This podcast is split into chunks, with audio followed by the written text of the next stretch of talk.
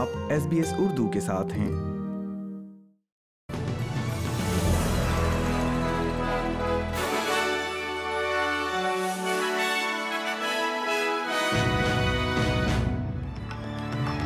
السلام علیکم۔ S P S کی تازہ ترین خبروں کے ساتھ میں ہوں افنان ملک۔ سب سے پہلے شہ سرخیاں۔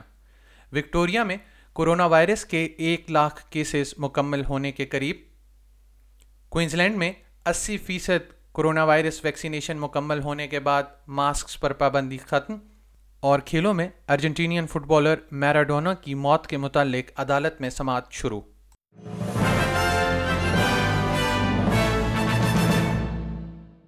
اور اب خبریں تفصیل کے ساتھ۔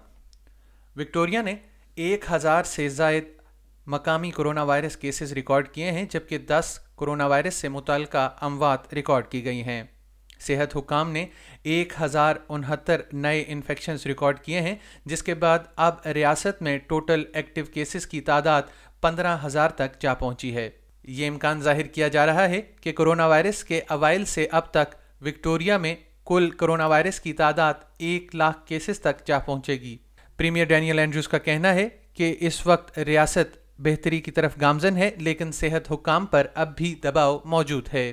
کوئنز لینڈ میں ماسک پہننے کی پابندی اس ہفتے کے آخر تک ختم کرنے کا امکان ظاہر کیا جا رہا ہے۔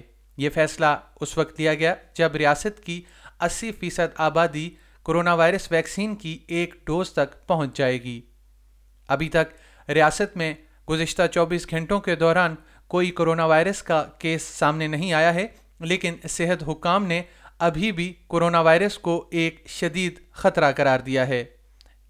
وزیر صحت یوٹ ڈاتھ نے اب بھی ماسک پہننے کو ضروری قرار دیا ہے، لیکن ان کا کہنا ہے کہ اب وقت آ گیا ہے جب ان پابندیوں کو ختم کر دیا جائے۔ اور ارجنٹینین فٹ بال سٹار میراڈونا کی موت میں ملوث سات میڈیکل اہلکاروں کو آج ارجنٹینین عدالت میں پیش کر دیا گیا ہے۔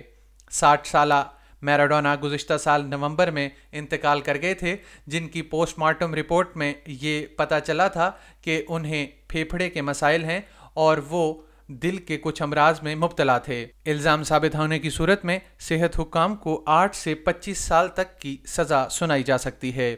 اس کے ساتھ ہی آج کا خبر نامہ ختم ہوا۔